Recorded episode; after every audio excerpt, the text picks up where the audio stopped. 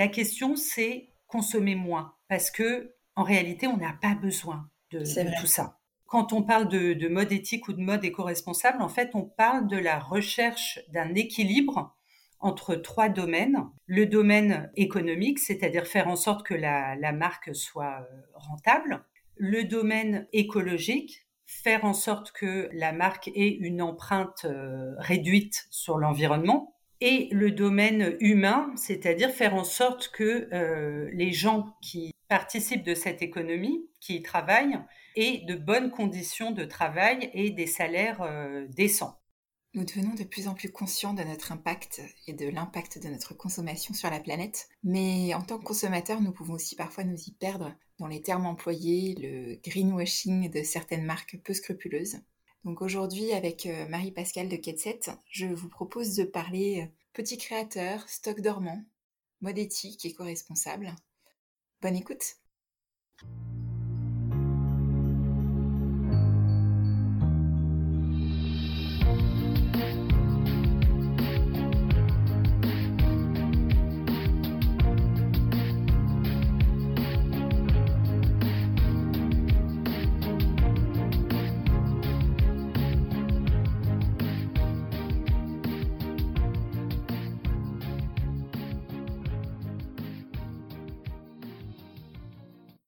Bienvenue dans ce nouvel épisode de Secret de Polichinelle. Secret de Polichinelle soulève les tabous inconscients et les préjugés qui ont la vie dure, au pro comme au perso. Parce que nous nous sommes rendus compte qu'il suffisait parfois d'une simple discussion sincère pour lever ces tabous et se libérer des préjugés. Le podcast Secret de Polichinelle sera une suite de conversations à nombre variables avec pour seul objectif d'être stimulant et enrichissant. Sujet de société évident, vie privée, vie professionnelle, plus de tabous. Plus de préjugés avec Secret de Polichinelle.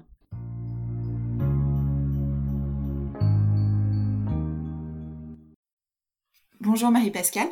Bonjour Laetitia. Merci d'avoir accepté cette invitation à rejoindre l'épisode de Secret de Polichinelle.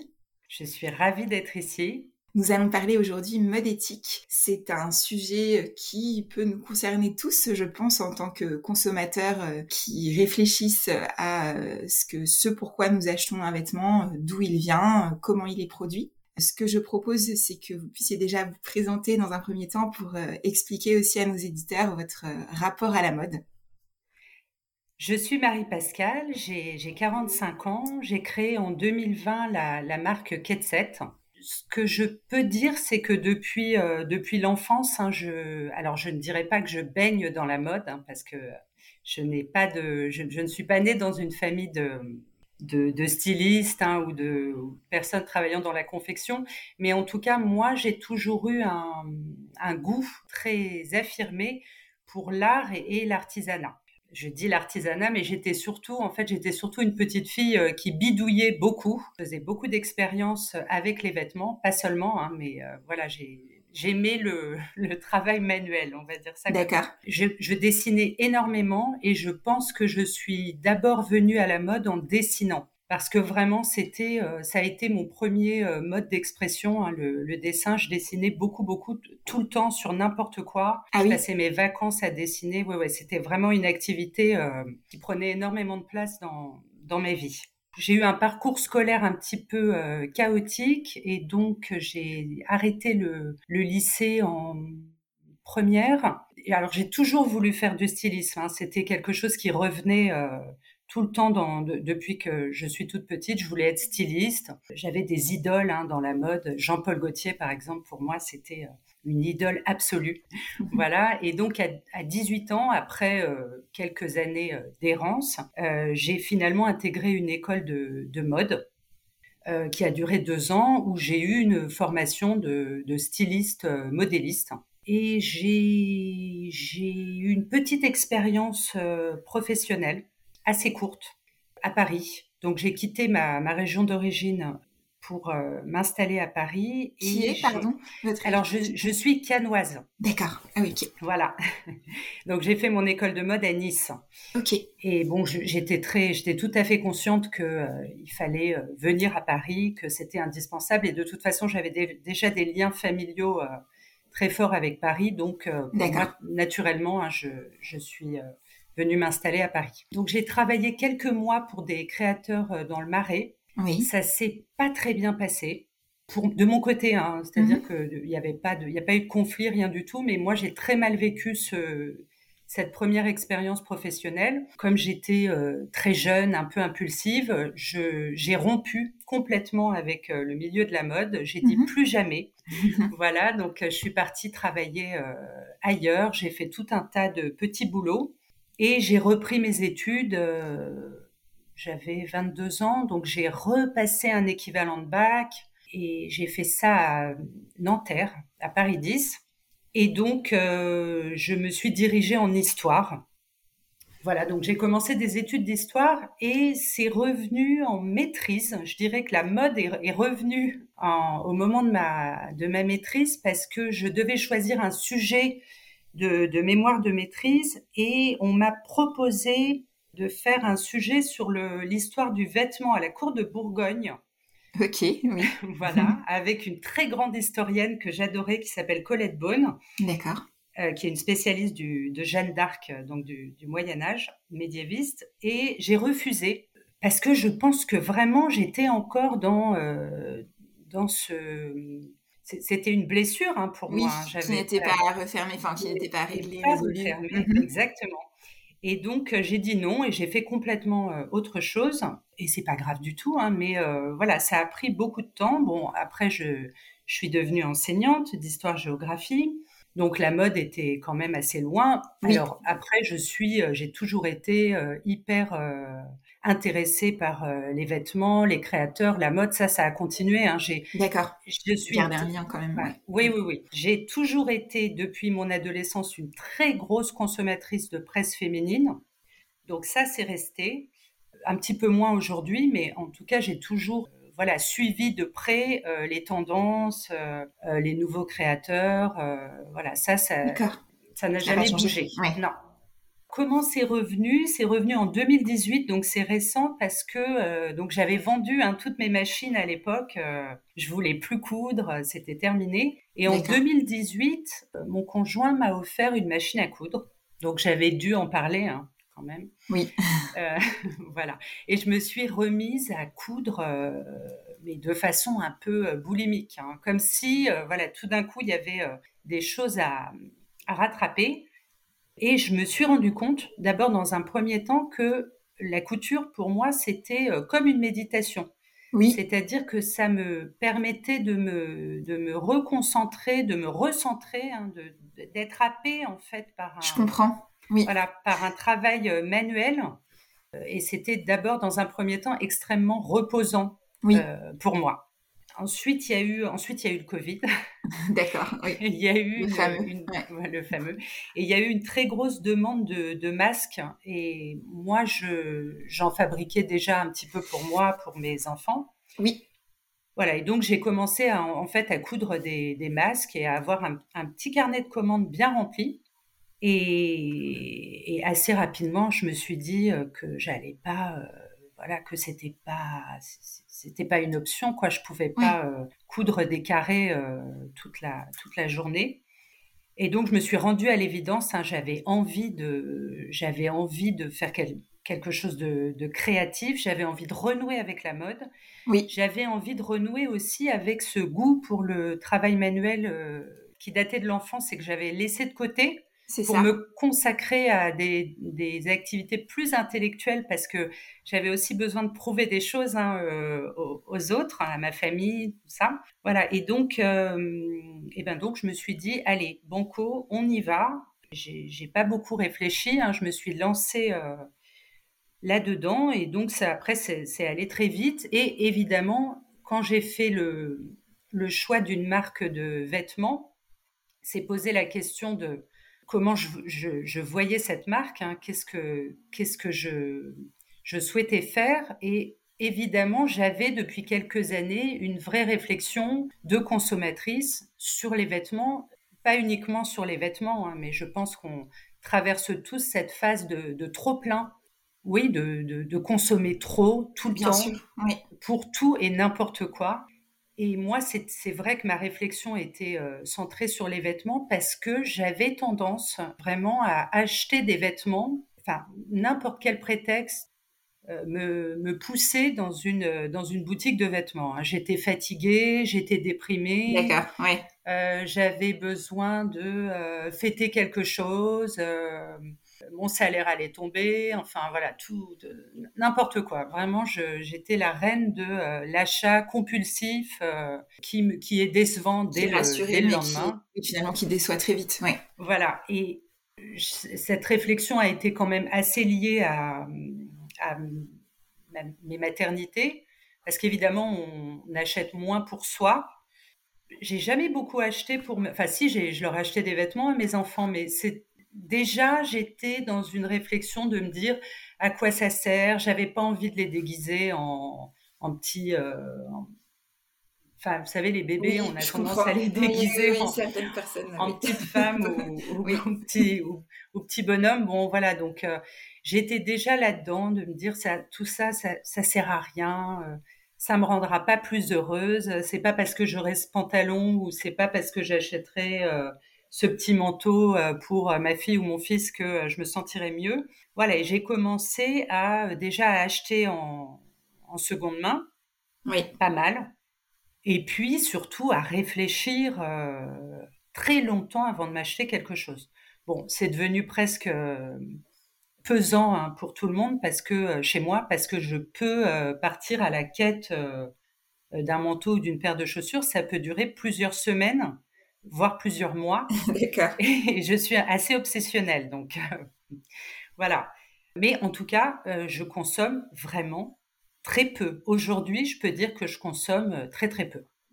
Pour ma marque, bah, c'est mis en place tout un tas de, de choses que je, que je ne voulais pas. Donc, euh, je ne. Ce qui m'amènerait à rebondir justement par rapport au sujet de la mode éthique, parce qu'on entend beaucoup parler de ce terme, on entend aussi beaucoup parler d'éco-responsabilité. Mmh euh, j'aime bien définir les choses parce qu'effectivement, pour que ce soit un peu plus compréhensible pour tout le monde, comment est-ce que vous définissez la mode éthique? Qu'est-ce qu'elle est par rapport à la mode éco-responsable ou ce qu'elle n'est pas? Je dirais que tous les termes euh, renvoient à une, euh, à une même réalité. C'est-à-dire que qu'on parle de mode éthique, de mode éco-responsable ou de mode responsable, en fait, on parle de la même chose. La question, c'est qu'est-ce qu'on met en avant quand on est une, euh, une marque de mode éco-responsable ou responsable ou éthique. Quand on parle de, de mode éthique ou de mode éco-responsable, en fait, on parle de la recherche d'un équilibre entre trois domaines. Le domaine économique, c'est-à-dire faire en sorte que la, marque soit euh, rentable. Le domaine écologique, faire en sorte que la marque ait une empreinte euh, réduite sur l'environnement. Et le domaine humain, c'est-à-dire faire en sorte que euh, les gens qui participent de cette économie, qui y travaillent, aient de bonnes conditions de travail et des salaires décents c'est la recherche de, l'équilibre entre ces trois domaines et ça vaut d'ailleurs euh, pour euh, n'importe quelle industrie qui se dirait euh, durable. c'est la recherche de cet équilibre-là. Moi, j'aime bien parler de mode éthique parce que je trouve que ça met en avant le domaine humain, c'est-à-dire les travailleurs de la confection.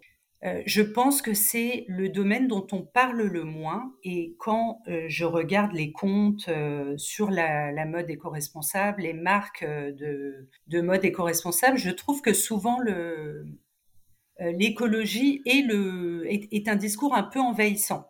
je comprends, hein, parce que évidemment c'est extrêmement important. On a, on a envie de, de parler de l'environnement. Peut-être que c'est l'aspect qui touche le plus les gens, pour moi, en tout cas, c'était une évidence que hum, la, question humaine, la question de la fabrication devait être euh, centrale. Parce que moi, c'est ce qui me touche le, plus. D'accord. Par rapport à ça, on entend beaucoup parler de, Made in France qui serait un gage de, qualité, de justement de, conditions. Alors pas forcément euh, systématiquement, mais en tout cas, euh, suivant les pays, il serait plus compliqué d'avoir une mode qui respecte justement ces, standards-là. Euh, qu'est-ce que vous en pensez? Comment vous vous situez sur ce sujet?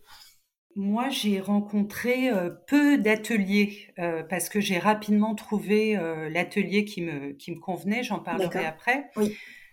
mais je sais pour pour avoir discuté avec des gens, pour avoir écouté énormément de podcasts sur le Made in France, et puis pour lire les articles, hein, il y en a il y en a quand même régulièrement que en France on a des ateliers qui n'ont rien à envier aux, pires ateliers des, pays du Sud. Hein. Voilà, donc le, Made in France n'est pas forcément un gage de bonnes conditions de, travail pour, euh, pour les ouvriers de la confection. Loin de là. Euh, si on prend juste en région parisienne, par exemple, on sait que tous les, petits ateliers de confection euh, vers Aubervilliers sont, sont pas sont pas forcément des ateliers où le droit du travail est respecté. Euh, après, on sait évidemment qu'en France, il y a eu une désindustrialisation, donc euh, on sait qu'il y a beaucoup moins d'ateliers. Alors là, il y a un renouveau et c'est très bien, notamment dans le nord de la France, hein, il, y a, un renouveau de l'industrie textile euh, et ça, c'est formidable. Quand on veut produire en France, il faut savoir que les coûts sont élevés et que ça va forcément avoir pour conséquence des, des, prix euh, de revente euh, élevés pour le, le consommateur. Bien sûr. Ça, c'est la première chose. Surtout si on veut produire dans de bonnes conditions, avec euh, des salaires corrects. décents, oui. Voilà, décents pour les, les ouvriers qui travaillent dans, les, dans l'industrie textile. Donc, ça reste quand même assez compliqué. Moi, euh, le Made in France, je, alors pourtant j'avais vraiment cette volonté de faire euh, fabriquer en France, mais cette volonté, elle était surtout euh, tournée vers l'idée d'avoir des, des, circuits très courts. Et parce que moi, je voulais pouvoir me déplacer, visiter l'atelier, je voulais pouvoir m'y rendre régulièrement. Bien Donc sûr. il fallait que ce soit en, en région parisienne. Cette idée du Made in France à tout prix, je suis pas convaincue parce que d'abord, je pense qu'il y a des ateliers où les, normes euh, sont respectées euh, dans d'autres pays, notamment en Asie. Euh, si on veut produire des vêtements brodés, on sait que l'Inde est hyper réputée pour ses broderies. Donc c'est là-bas qu'on va trouver les meilleurs ateliers pour faire de jolies broderies. Après, évidemment, il faut trouver un équilibre entre euh, faire fabriquer à l'étranger dans de bonnes conditions. Ça, j'imagine que c'est pas forcément simple. Il y a beaucoup de créateurs qui disent qu'ils se sont déplacés, ils ont pu constater sur place que euh, les conditions de travail étaient bonnes. Et puis, il faut aussi que euh, dans ces pays-là, les gens continuent à travailler. Donc voilà, cette volonté de ramener l'intégralité de la production en France, d'abord, je pense que c'est pas possible. Et ensuite, euh, je suis pas sûre que ce soit euh, souhaitable. En revanche, qu'il y a un renouveau des industries euh, textiles en France et un renouveau du Made in France, je trouve ça très bien, mais je n'aime pas d'une manière générale les, discours très, très militants de certaines marques de, de mode éco-responsables qui sont dans une recherche de, de perfection euh, au niveau des matières, euh, au niveau écologique. J'allais rebondir là-dessus. Est-ce qu'il y a aussi une question des matières dans le, dans le choix d'une mode euh, justement plus, plus éthique et plus... Oui, Alors, si... on entend beaucoup de choses là aussi, on s'y perd un peu. on entendrait que certains textiles ne seraient pas recommandés, qu'il faudrait, qu'il faudrait en privilégier d'autres. Alors, si on veut bien faire, euh, c'est extrêmement réduit hein, le, choix des matières, puisque, euh, alors d'abord, il faudrait prendre uniquement des matières naturelles, et on sait que même euh, au sein des, des, matières naturelles, il y a des matières qui sont, comme le coton par exemple, qui est extrêmement gourmand en eau, et donc du coup, le coton n'est pas une matière durable. Si on veut utiliser uniquement des matières euh, durables et clean, c'est-à-dire euh, qui, ne sont pas euh, nocives pour le consommateur, c'est extrêmement réduit. Hein. Donc ça, je trouve que c'est un problème parce que du coup, moi, j'ai l'impression que ça rend la mode éco-responsable un petit peu tristoun, pas très, pas très joyeuse, pas très gaie, et surtout qu'on a une solution extraordinaire pour tous les créateurs euh, qui veulent faire de la mode éco-responsable, c'est l'utilisation des stocks dormants qui permet d'avoir euh, beaucoup plus de choix dans les matières. C'est une démarche complètement responsable et durable puisqu'il s'agit d'utiliser ce qui existe déjà. on sait qu'il y a énormément de rouleaux euh, qui dorment dans les ateliers. Alors, je crois qu'il y a une loi qui est passée il n'y a pas très longtemps qui concerne les invendus. Donc, j'imagine que ça concerne aussi les stocks dormants, même si ça fait un moment hein, que les, les, maisons de luxe, par exemple, ont, ont compris qu'elles n'avaient pas intérêt à détruire les stocks dormants. Donc, il y a des, des petites, des petites sociétés qui se sont montées, dont une société qui s'appelle Uptrade, et qui donc euh, va dans toute la France à hein, récupérer des, stocks dormants et les met ensuite à disposition des petits créateurs. Ok. Alors évidemment, ça crée une contrainte parce que on peut flasher sur un tissu et le métrage euh, sera euh, réduit. Oui, euh, parce qu'il restera peut-être plus que 9 mètres ou 15 mètres ou 20 mètres, hein, j'en sais rien. donc forcément, ça va créer une contrainte mais moi, je dois dire que en tant que créatrice, je trouve ça hyper intéressant. Bien sûr. Mais c'est l'idée que, que, rien ne se perd, tout se transforme. Enfin, c'est ce qu'on appelle l'upcycling, c'est ça? Exactement, c'est ce, qu'on appelle l'upcycling. C'est euh, voilà. Et, là, on a un choix immense parce que vraiment, les, les, stocks dormants, il y en a beaucoup. Et il y a des, il y a des pépites, il y a vraiment des, des tissus hein, qui viennent de, de, maisons de luxe ou qui viennent de, de, petits créateurs, enfin d'autres euh, euh, marques euh, françaises qu'on connaît toutes très bien et dont on peut récupérer les fins de rouleau. D'accord, très bien. Donc ça, c'est absolument génial et je trouve qu'on en parle pas suffisamment. C'est vrai. Souvent, ce qui est mis en avant, c'est l'utilisation de matières clean. Et oui, c'est ça. Plus, voilà. Plus, voilà, plus clean. Plus... Et dans les stocks dormants, on peut trouver euh, des matières clean, hein, parce que euh, moi qui ai euh, beaucoup cherché de stocks dormants et, qui en ai trouvé d'ailleurs, il y, a, y a des lainages, il y a de la soie, il y, a des, y a des cotons, il y a des lins, il y a de tout. En fait, on peut trouver de tout. Il faut savoir ce qu'on cherche.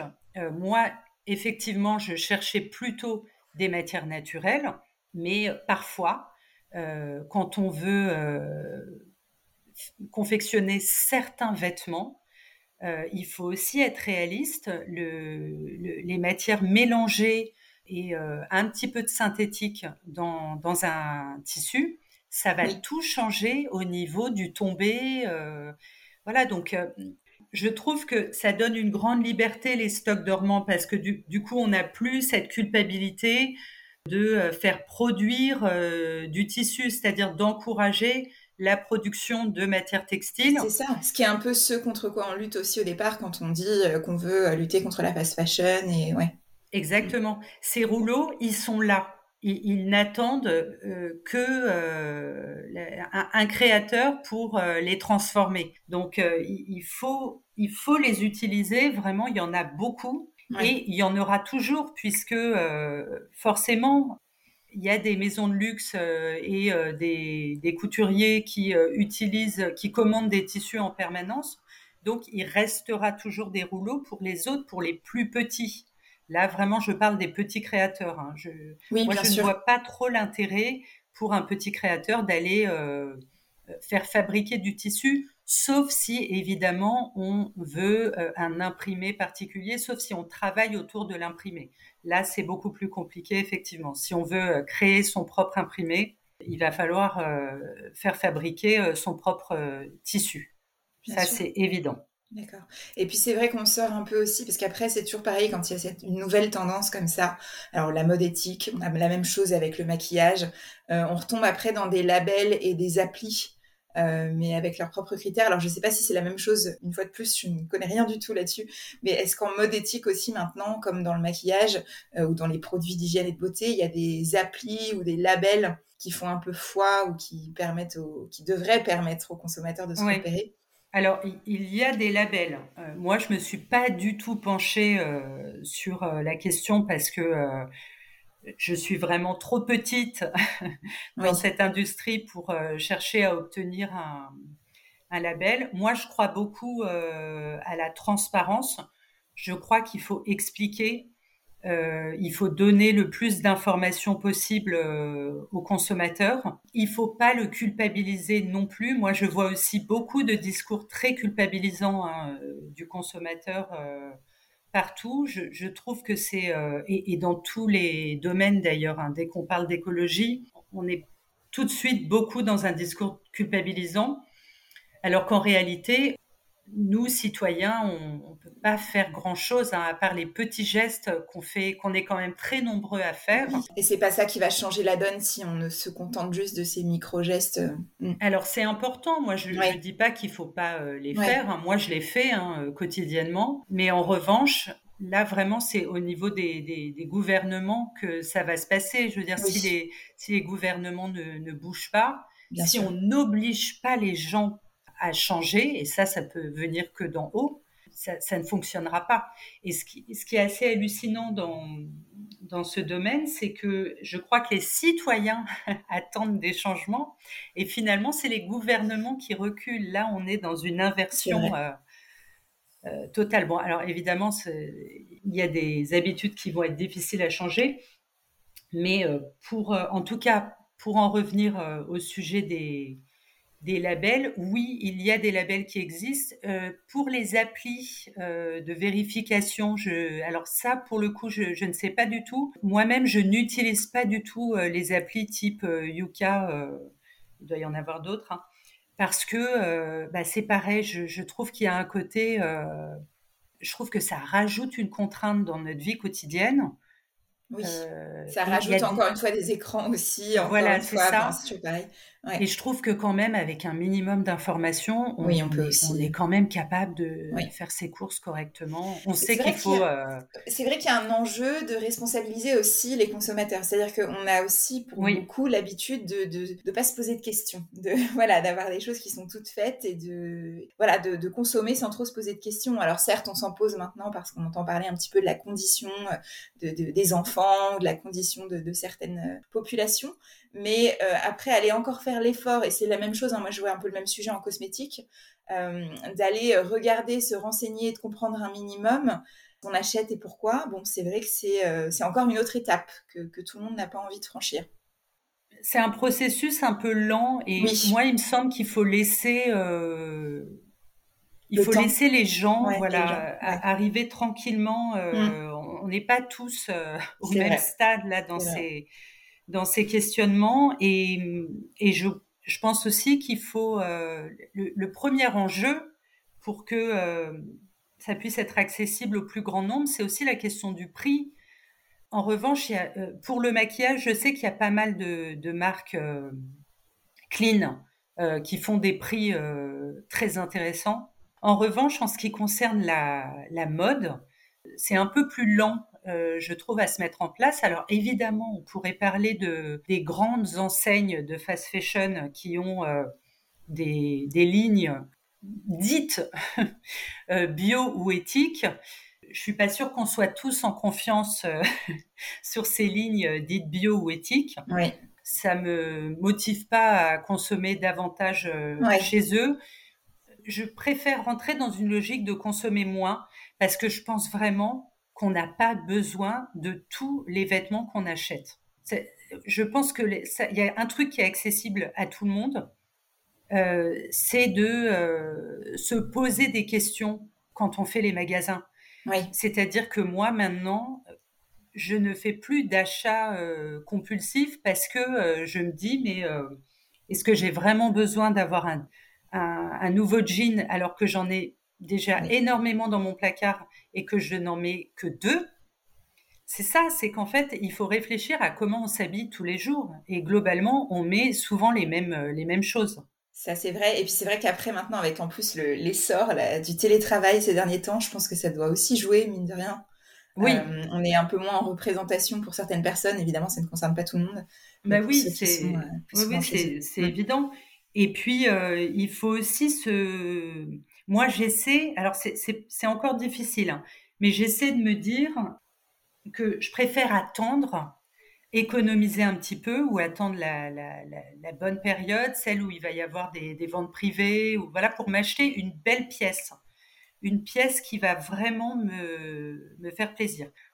On, peut tous avoir la même démarche de, de l'attendre longtemps, ce produit qu'on veut on va l'attendre et euh, on va finir par tomber sur euh, ce vêtement qui va nous durer longtemps et nous faire plaisir parce qu'il y a quand même des, il y a quand même des vêtements qui ont une, un impact sur nous. C'est-à-dire que quand on mhm. le porte, on se sent pas tout à fait euh, pareil. Euh, euh, on peut avoir un pull doudou qui nous rassure. On peut avoir une, veste dans laquelle on, se sent plus sûr de nous. C'est vrai. Ça joue aussi sur la posture, sur la confiance en soi. Mm. Moi, je préfère garder dans mon armoire des choses qui me ressemblent vraiment, que je porte vraiment au quotidien. Et donc, si on vraiment, si on fait cet effort-là, je pense qu'on peut tous arriver à consommer beaucoup moins. Et c'est vrai. à mon avis, c'est l'enjeu numéro un. C'est moi tous ces discours autour de la fast fashion euh, ou euh, s'acheter euh, des, des, marques, des petites marques éco-responsables, tout ça, j'y crois pas des masses. Je, je, crois surtout que si on continue à consommer énormément et qu'on a les moyens d'aller chez des, des créateurs éco-responsables, bon bah de toute façon on continue à consommer trop. La question c'est consommer moins parce que en réalité, on n'a pas besoin de, tout ça. C'est vrai, c'est globalement un rapport euh, sans qu'il soit euh, culpabilisant, mais différent en fonction de nos. Enfin, se recentrer aussi sur soi, ça participe de ça. C'est de, quoi est-ce que euh, nous avons vraiment envie au quotidien, de quoi est-ce que nous avons vraiment besoin. Et c'est vrai que quand on, se recentre, finalement, on peut aussi se rendre compte, enfin, vous parliez tout à l'heure de ces achats compulsifs, qu'est-ce qu'il y a derrière ces achats compulsifs finalement? Est-ce que ça cache pas autre chose euh, à résoudre autrement que euh, par des achats euh, voilà, nombreux? Est-ce que est-ce qu'on peut pas consommer autrement? Ça passe déjà par soi. Là-dessus, je, comprends tout à fait l'idée, mais c'est vrai que c'est un peu ma, manière de, raisonner. Et justement, parce que c'était un peu ma question, c'était est-ce qu'il y a aussi des marques, des initiatives euh, qui vous semblent intéressantes à aller voir, même si ce qu'on disait, c'est l'idée, c'est déjà de consommer moins. Alors, il y a, oui, effectivement, c'est une bonne chose aussi. Hein. Il y a euh, effectivement, il y a beaucoup de, sites qui sont aussi des plateformes de vente, hein, d'ailleurs, et, des, annuaires euh, de mode éco-responsable. Il y a We Dress Fair, il y a The, Good Goods. Oui. Effectivement, on entend parler souvent. Il y en a d'autres. Il y a aussi pas mal d'influenceuses hein, qui sont vraiment des influenceuses de mode éco-responsable. Bon, là, j'ai tendance à trouver les discours toujours euh, assez militants. Et bon, moi, c'est toujours pareil, c'est que moi, je trouve que la mode, ça doit rester euh, quand même quelque chose de ludique. Hein. C'est quelque chose qui doit, euh, qui doit nous amuser. donc, c'est vrai que je suis beaucoup plus sensible à des discours de, au discours d'une fille comme Émilie Albertini. Je ne sais pas si vous connaissez, voilà, qui parle beaucoup de d'une autre consommation, de consommer en seconde main, de réfléchir à ses achats, ça, ça me parle beaucoup. Et parce que je la trouve très rigolote et elle n'est pas du tout dans un discours culpabilisant, je suis beaucoup plus sensible à ce type de discours. C'est ça, l'idée c'est quand même que ça reste, que la mode reste aussi quelque chose de joyeux, d'agile, et, une fois de plus qu'on soit, enfin il faut aussi qu'on trouve de la joie dans notre quotidien, et il y a certainement moyen de trouver de la joie déjà en consommant différemment, en consommant moins, ou en réfléchissant à ce qu'on achète. C'est ça. le, le, mot à retenir, je crois. J'ai une tradition dans cette euh, émission qui est de demander à, euh, aux personnes que nous interviewons quel est autre secret de Polichinelle elles aimeraient voir abordé dans un prochain épisode. Alors, j'ai réfléchi à cette question. Très bien. parce que j'écoute vos podcasts. Et euh, donc, ça n'a rien à voir avec la mode, mais je me suis fait une réflexion récemment parce que j'ai un, un fils qui, qui, rentre, euh, qui est rentré euh, de façon assez euh, bruyante dans l'adolescence. D'accord. Et je trouve que, on, alors je, parle d'Instagram hein, là, on, a quand même beaucoup de, sites, de, pages, pardon, de, pages de, personnes qui parlent de l'enfance, des, enfants, des petits enfants. Et je trouve qu'il y a peu de choses sur les ados. Et moi, j'ai le sentiment que quand on est parent, on, vit euh, une espèce de d'énorme bouleversement quand notre enfant devient adolescent. C'est mhm. très, c'est, hyper déstabilisant. Et je regrette qu'il n'y ait pas beaucoup de choses là-dessus. Alors, je les ai peut-être pas trouvées.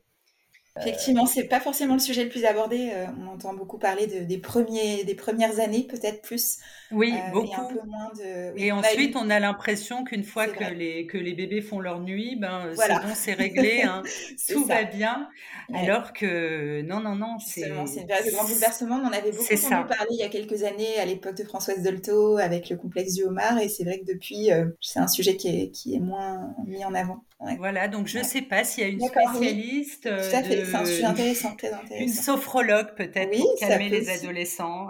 Effectivement, de, comment euh, les aider à gérer cette période au mieux, ça peut être, euh, ça peut être intéressant. moi, ça me passionnerait d'entendre euh, des, spécialistes sur ce sujet. Oui, je prends note. C'est vrai que c'est un sujet qui est très peu abordé. Je vais, y, je vais y réfléchir. Merci. Comment est-ce qu'on peut vous suivre, Marie-Pascale Aller voir votre, justement votre marque Ketset Est-ce que vous avez un site, un compte Instagram Alors oui, j'ai un site www.ketset.fr.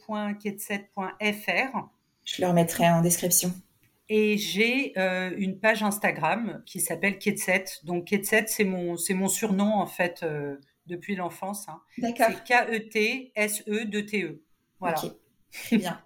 Mais parfait, merci beaucoup Marie-Pascale, c'était très intéressant, inspirant. Ben, merci à vous, merci à vous.